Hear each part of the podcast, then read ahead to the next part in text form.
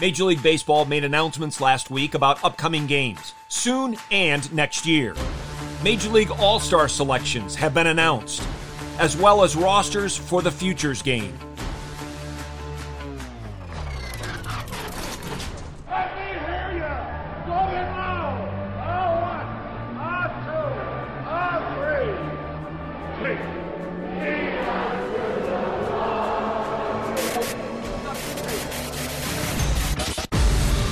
To In the Bullpen with Mark Dewey, sponsored by Developing Contenders Ministries. You're listening to the Fight Laugh Feast Network. Thank you for joining us. And look who's coming up.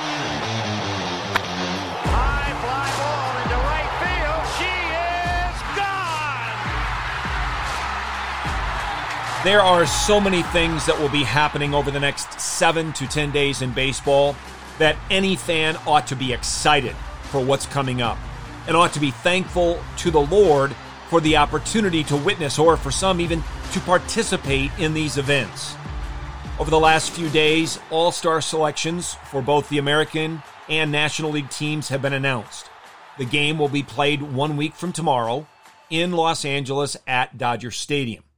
I want to focus more on the All Star game next week in our episode, as that will be the day before the game. But right now, I want to just point out something that I think is very good. I think it's a great idea. I believe it is very good for the game of baseball. This year, for the first time, there is something known as legacy picks as it regards the All Star game. A player for the American League and for the National League are assigned to the team and will be moving forward because of their legacy in the game. This year in the American League, it's Miguel Cabrera and in the National League, Albert Pujols. These two men will be on the All Star team. Miggy could have probably made it just based on what he's doing. He's hitting over 300. But here are two men who not only are two of the greatest right handed hitters of their generation, but of all time in Major League Baseball. Pujols has said definitively he's going to retire at the end of the season. I don't recall Miggy saying it definitively, but it does appear that way. But the kind of season he's having, that could change. But nonetheless, you've got two guys that are going to be there in LA, two guys that when their career ends five years later, they will be first ballot Hall of Famers. Again, I think it's a great idea. I think it is great for the game of baseball. Now, there are rosters for another all star type game, if you will, announced as well. This would be essentially a minor league all star game. It's known as the Futures Game. It will be played at Dodger Stadium as well. This game will be Saturday night at 7 o'clock.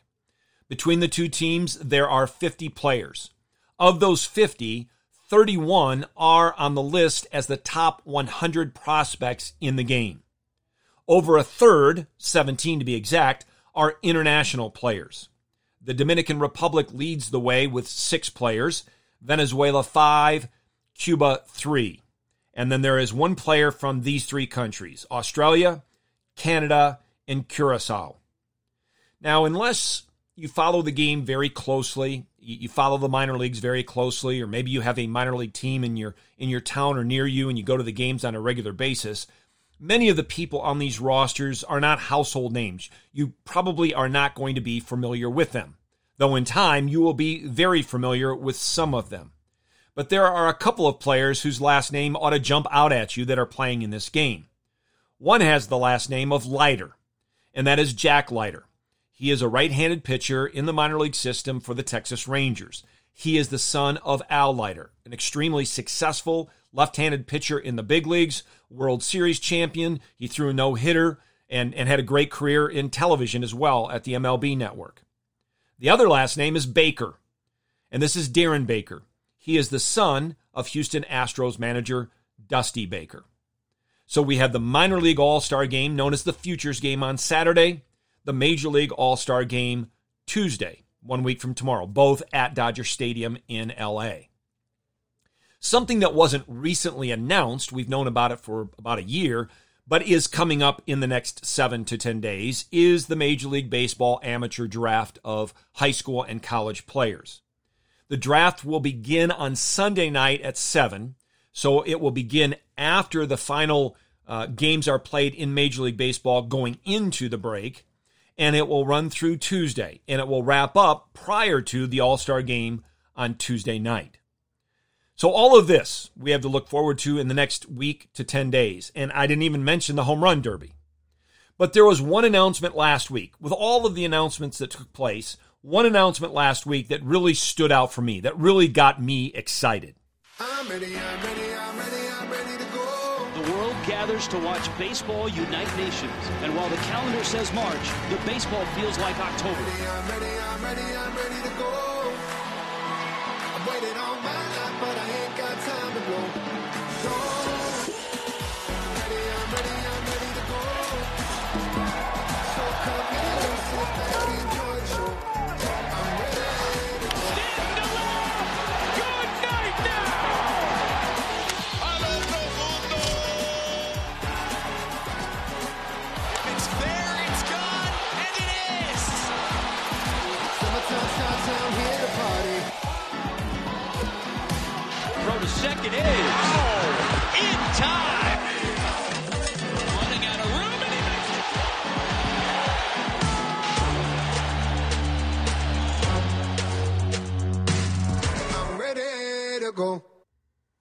That was an announcement that was expected but became official on Friday. The announcement that the World Baseball Classic is returning.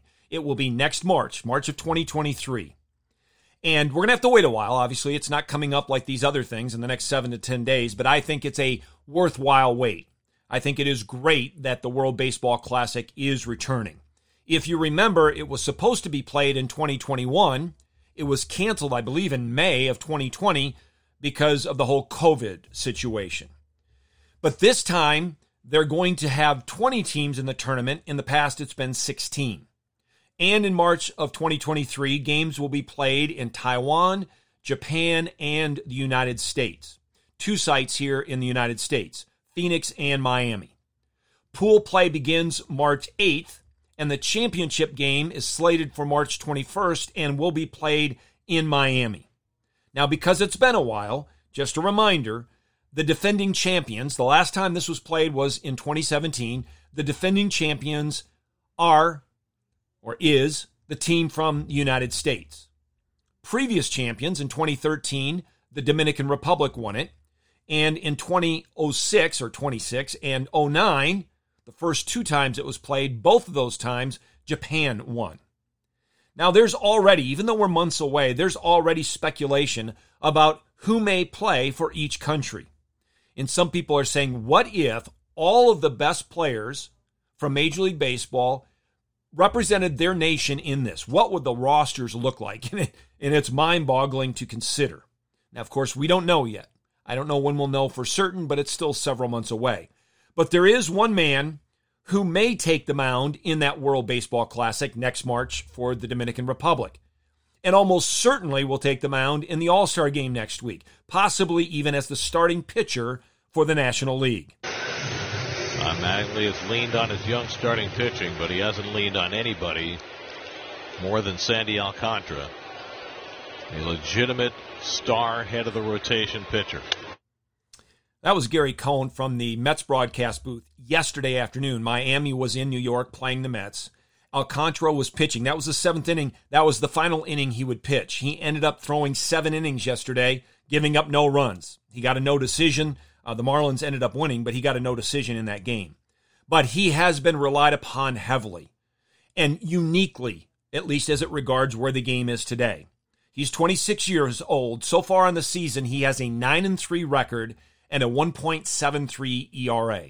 Outstanding. But here's what sets him apart. He has started 18 games this season.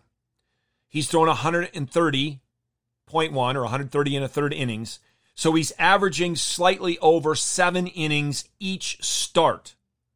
And if you look at his last 12 starts, which goes back to May 7th, here are his outings seven innings pitched, eight, nine, eight, seven, nine, 7.2, eight, seven, nine, eight, seven. That's remarkable in our day. Alcantara, along with a few others, are the exception to the rule in one area of the game that is lacking star power, at least as compared to what it used to be. Now, Jeff Passan was on the Baseball Tonight podcast this past week, and Buster only asked him about the current state of starting pitching. It's grim, and and it's not grim because of the starters themselves. It's grim, I think, because of what's expected of them, because of this evolution that we've seen in baseball that really eh, has has been going on for upward of 100 years now. I mean, you have to look back at what was expected of the starter in the 1920s into the 1960s. Uh, but I think there, there have been two sort of seminal moments that have changed it. And that was really in the 80s when the expectation to complete games uh, was not uh, uh, you know, it faded away a little bit uh, as as arm injuries became more prevalent, as Tommy John surgery became something that more and more pitchers had. Uh, but really, if you look back 2013. Uh, there, there was uh, there was a five man rotation at that point, and guys were throwing 200 innings less than they had in the past, but still doing it. So this was a conversation between Buster Olney and Jeff Passan that was prompted by or a follow up on an article that Jeff Passan had written on Wednesday for ESPN. And it is about the decline of the starting pitcher, how it's a dying breed, and what it means for the future of the game. And Passan said it's grim, and it's not grim because of the pitchers themselves, but what is expected of the starting pitchers. And the expectation for starters has been decreasing. He mentioned there uh, a decrease in the uh, desire to pursue complete games. But then he mentioned a more significant change that took place in 2013. But what was that change? Um, and then a story came out on Baseball Prospectus by Mitchell Lichtman, and it talked about the times through the order penalty.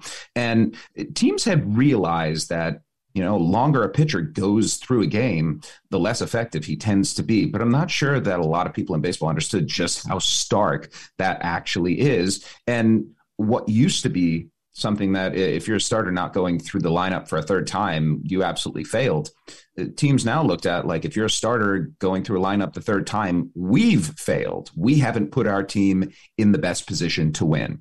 And when that happens, starting pitching innings absolutely cratered to the point where they are now. The average start in the big leagues is 5.15 innings. The average start in the minor leagues is 4.23 innings. And and we've been left in this position where less and less is being asked of starting pitchers who have been in baseball's past the marquee attraction of games. I thought it was interesting how he showed the distinction between how it used to be the starter would say, I've failed if he didn't work three times through the lineup. And now it's a team saying, We've failed if we allow our starter to work three times through the lineup. And I agree, less and less is being asked of and demanded of starting pitchers, both at the major league and minor league level. And so, therefore, we're seeing less and less as it regards how deep into games they're going. It's remarkable. Just barely over five innings average for the major league starters, under five innings for the minor league starters. So, yeah, we might have a situation where uh, Scherzer and, Alcant- and Alcantara match up, Mets versus Marlins. We have a heavyweight prize fight. But more and more, or I guess maybe I should say less and less, are we seeing these kind of marquee attractions where you go to the game and say, I might see two starters go into the seventh or eighth or even battle through nine innings. And because of this, we're decreasing the star power in starting pitching today. And there are many people in the game, around the game, fans of the game, and I'm included in this, that do not like what has been going on. They don't think it's good for the game. I don't think it's good for the game. I and many others would like to go back as it regards starting pitchers, pitchers working deeper into the games to the good old days. But at the same time, I think Theo Epstein makes the most impassioned argument about this and, and has a solution that I think is pretty elegant, frankly. Um, and, and he looks at it like these are the protagonists of baseball games. Starting pitchers are the ones through whom the stories of the games can be told if they're allowed to tell them. But the problem is that organizations have prioritized that efficiency, that desire to win games, because that is their mandate. If you're a GM and you do not win, Buster, you get fired. So while in their hearts, they want to go back to how things were. In their heads, they say, why would I ever go back there if I found something that's more effective? And, uh, you know, I, I was talking with one general manager and he said something to the effect of, I'd love to do it. I think it would be great for the game. Just wait until I'm not a GM anymore. As it regards Theo Epstein's impassioned argument, I say amen. One of the ways that Theo recommends trying to bring back the starting pitcher and, and, working deeper into the games is to limit the number of pitchers that can be on the roster. Many suggest 11. But here's another thing you do have the situation. I sympathize with the GM's predicament of what he would prefer to see, what might be best as it regards the game generally, but then he's got to win or he gets fired. I get that. But here's another thing well, what about the manager? Does the manager have no say whatsoever?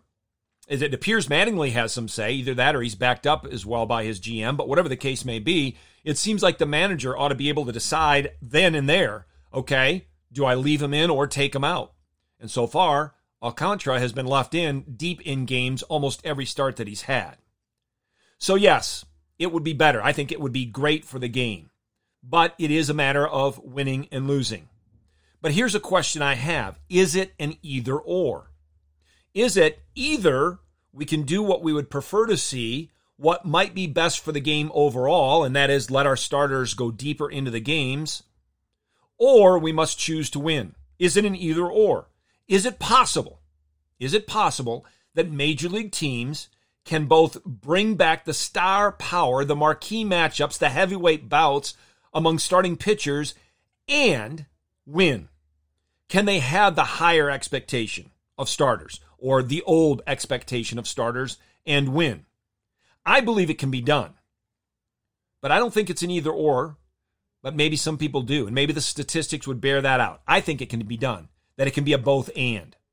But whatever the answer is to that question, I agree with Jeff Passan that we are able and should strive to return to the way things were in the past for starting pitchers. Uh, the the notion that that pitchers cannot adapt back to what they once were because they've tasted the sweet sweet nectar of max effort pitching and of elite spin and of of 25 plus inches of carry on a fastball high in the strike zone. I mean, you you have all of these things that they've fallen in love with. Um, how about they fall in love with complete games? Uh, we we have, and, and I'm sorry, I, I, know I sound like an old man here, but what what happened, Buster, is that in an effort to try and keep pitchers healthy, baseball peeled back and back and back on what it asked of its pitchers, what it asked of its starters. We went from a four man rotation to a five man rotation. We went from 150 pitches a game, which admittedly is absurd, to 120, which really isn't necessarily to 100 and even below now. And and what have we found? Injuries are no better. They're not. A hundred million plus dollars already have been lost to arm injuries on the injured list this year, and billions in the past. And the reason that guys aren't staying any healthier is because they didn't replace fewer pitches with less stress and strain. They just changed the way that they pitched. And so the combination of, of the max effort pitching uh, with the fewer pitches has led to these one inning burst guys that you see now who come in, have this goofy stuff, and uh, don't have to do something like you know navigate a lineup three times through. I've played what four clips extended, especially that one from Jeff Passan, and that's because I believe so much of what he said. Maybe I don't know if I disagree with anything he said in this interview is so spot on. And there's a lot we could discuss, but I just want to pick out one thing in that lengthy uh, soundbite we just heard. Yes, let's let's all of us, starting pitchers included, fall in love with complete games. Now, that doesn't mean we're going to have a drastic increase in complete games, but I do believe that if we fall in love with it, if starting pitchers strive for it, it will result in working deeper into games as a rule. Now, I want to tell you a story from a long time ago. It's involving somebody that was in the game even much further back than that. Back when I was playing, professionally. I, I, can't remember when it was. It might have been the late 80s or early 90s. It was when baseball cards were huge. Baseball card shows were very uh, prevalent. Uh, in my town, in, in the basically in the suburb of Grand Rapids, Michigan, where I grew up, I was asked to come and be a part of a card show and sign autographs. Well, somebody else was there. And in the Grand Rapids area, people are avid Detroit Tiger fans, which I was. I grew up a Tiger fan. So I was there, but then somebody else was there as well, Mickey Lolich. And so I got a chance to meet Mickey Lolich, and I, I can't say I grew up watching him. I was watching him probably for three or four years before his career ended. But I was there, and I remember thinking, okay, I'm looking at the back of his baseball card. He pitched from 1963 to 1976. So I'm looking at the card, and I look at his 1971 season. Now, I knew about the three complete games he pitched in the 1968 World Series. Don't remember it, I was only four, but I knew about it. But then I look at his 1971 line on his baseball card. He was 25 and 14 with a 2.92 ERA. He started 45 games. And now my jaw is on the table thinking, this is remarkable. And then I saw something else 29 complete games. And now I almost was losing my mind. And then I did lose my mind when I saw that he pitched 376 innings that year. And so I did some quick math. In 1971, over 45 starts, Mickey Lolich averaged eight and a third innings pitched per start. Remarkable. And consider this he did not have the body type we see on so many people today. I'm betting that if he ever lifted a weight, it was to get it out of his way. I don't think he ate very well. After he got out of baseball, he opened up a donut shop. He didn't have the, the body we would look for. He might not have done the things that maybe even could have benefited him. But look what he did 376 innings pitched in 1971. Now you might say, well, surely that was the demise of his career. 30 years old, 376 innings pitched. Yeah, it really went downhill after that. The next year, he only threw 327 and a third innings. He followed that up with a season with 308 and two thirds innings. At 33, he threw 308 innings. His final year with the Tigers, 240 and two thirds, which would lead baseball in the day in which we are talking right now. And then his final season, 1976, with the Mets, 192 and two thirds innings. Now, granted, Lolich, like guys, for instance, Nolan Ryan and Tom Seaver, are, are, are outliers in some ways. However, it wasn't just three these three men that did these kinds of things. Passan talked about uh, 150 pitches in a start being absurd. And if you mean that on a regular basis, maybe, right? But again, absurd for who? Not for Nolan Ryan. Even Seaver talked about it. He said, I have my pitch limit. That is, I have a certain number of pitches in which, when I reach that point, I become less effective. Nolan Ryan, however, his limit's 10 or 15 more than mine. Now, I think 120 pitches per start is most definitely doable for guys today if they train for it. Now, back when Chris Hook, who's now the big league pitching coach with the Brewers, and I were overseeing the minor league pitching for the Brewers, we both attempted to get the AAA level of maximum pitches in a game up to 120. We thought it would be good. That was shut down and shot down because it never happens in the big leagues. I think it can. I think it should. And I also don't buy this there's only so many bullets in an arm. That's a false statement. There's only so many bullets before you need to rest and recover. But the idea that I've got this finite number of throws or pitches in my arm and it's fixed and, and so therefore save my bullets, I don't believe that at all. God has designed the human body remarkably. And he has made the human body capable of so much. And this is a point really I've tried to make for decades, including when I was a pitcher.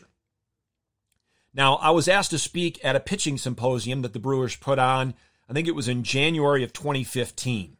And the symposium was basically all medical professionals, trainers, strength and conditioning coaches, mainly within the Brewer system, but at least one or two outsiders as well. And at that, I read this statement. It was by Glenn Fleisig, who is um, one of the head guys at the ASMI, uh, American Sports Medicine Institute. This is what he wrote. The other thing is, this is a big concept that people are overlooking. The arm, the elbow, the shoulder of any of these pitchers, these are living people. They're not pieces of metal or plastic or whatever. So you just can't count things up. In other words, you've heard the analogy people say you have so many bullets and you don't shoot all your bullets. You shouldn't always just blow it on one game or season or this or this or that. That analogy works with bullets because if you had a case of bullets and you shot them all, you would be out. But an arm or pitchers in an pitches in an arm is not a proper analogy because a pitcher doesn't have a certain number of throws in his arm. That's true because pitchers are living, breathing, and their arm is repairing. The arm is breaking down and repairing. And you might think I'm taking it too far, but I think we are looking at pitchers, just like generally at human beings, more as if they're robots or something mechanical as opposed to living, breathing human beings that God has designed their body, bodies to recover. Yes, there is a breaking down and a repairing. If we continue to break down without repairing, if we continue to work without rest, we're going to have a problem. But the idea that there are so many bullets in the arm, I believe, is completely false. Now, going back to Theo Epstein and his idea, I agree with him that one of the things that needs to be done if we want to try to push teams to have to use their starters deeper into games is to limit the roster. And likely 11 is a good number. That will go a long way. But there's something else that I think has to be done. And that is the constant shuffling from the minor leagues to the major leagues. So that's 11 or 12 or 13 man roster ends up being, you know, 15, 16, 18, 19. And I saw a drastic change. So when I was pitching in 1992, I was that pitcher. That is, I shuffled back and forth between Tidewater, the AAA team for the Mets, and New York. I think I went up and down maybe three or four times that season. But see, I was that pitcher. It wasn't common. I happened to be the guy that was that pitcher in 1992. But my last couple of years as a pitching coordinator with the Brewers in 2018 and 2019, there wasn't that pitcher. There was four or five or six of those kind of pitchers that went up and down, up and down, up and down, up and down to continually move the roster. So I think you have to have a limit on the roster, and there's got to be something done about all of that movement up and down in order to manipulate the roster. But more than anything, as it regards Theo's passionate expressions, I liked his words starting pitchers are the ones through whom the stories of the games can be told. His words are spot on. And that's because we are made in the image of God. And so telling and listening to stories, watching stories unfold, being involved in stories is a part of the very fabric of our being. The power of story thrills us. The power of story changes us. And it's easy to understand. It's because the Lord is telling the world a story. And the game of baseball is a part of that story. We must remember every jot and tittle of this story is to direct our attention to the star that came forth from Jacob. But that's a conversation for another day. Join us next time for In the Bullpen on the Fight Laugh Feast Network. Thank you for listening.